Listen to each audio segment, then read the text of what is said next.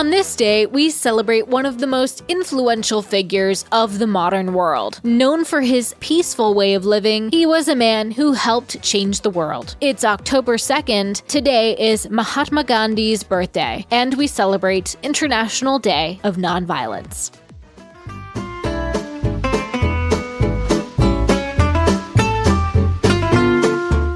To Taco Cast Podcast. Every day is a holiday. No, really, it is. Did you know that literally every day is a holiday? I don't know about you, but I love having a reason to celebrate every day. Whether it's your favorite foods day or something else totally random, happy holiday to you. The United Nations formally created this holiday in 2007, honoring Gandhi's birthday for International Day of Nonviolence based on Gandhi's methods in helping India achieve its independence. Methods that have become the model and cornerstone for civil rights activists around the world. Mohandas Karamchand Gandhi was born on October 2, 1869. Born and raised Hindi in India. He went to school in London and moved to South Africa shortly after school, where he lived for 21 years, raising a family, and first began working towards civil rights. The term Mahatma, which means great souled or venerable in Sanskrit, was first applied to him in 1914 when he was still living and working in South Africa. Even to this day, the world knows him as Mahatma Gandhi. In 1915, Gandhi returned to India to help organize peaceful protests against land taxes and discrimination. He led campaigns against poverty, for women's rights, and ending the untouchability caste systems. Gandhi had a vision for India as an independent India, free from British colonial rule, and a religiously free one too. However, when independence was granted by the British in 1947, the British Indian Empire was separated into two countries the Hindu India and the Muslim Pakistan. Religious violence ensued as people migrated to their new homeland, and Gandhi attempted to stop the religious violence by undergoing hunger strikes. His final hunger strike in January of 1948 ended with his assassination on January 30th by a Hindu national at the age of 78. Gandhi is considered the father of India, and his influence spans throughout the world. Leaders of other civil rights movements, including Dr. Martin Luther King Jr. and Nelson Mandela, drew from the writings and influences of Gandhi. Even non political movers have been inspired, and friends of Gandhi. Albert Einstein exchanged frequent letters with Gandhi, calling him a role model for generations to come. Time magazine named the 14th Dalai Lama, Lech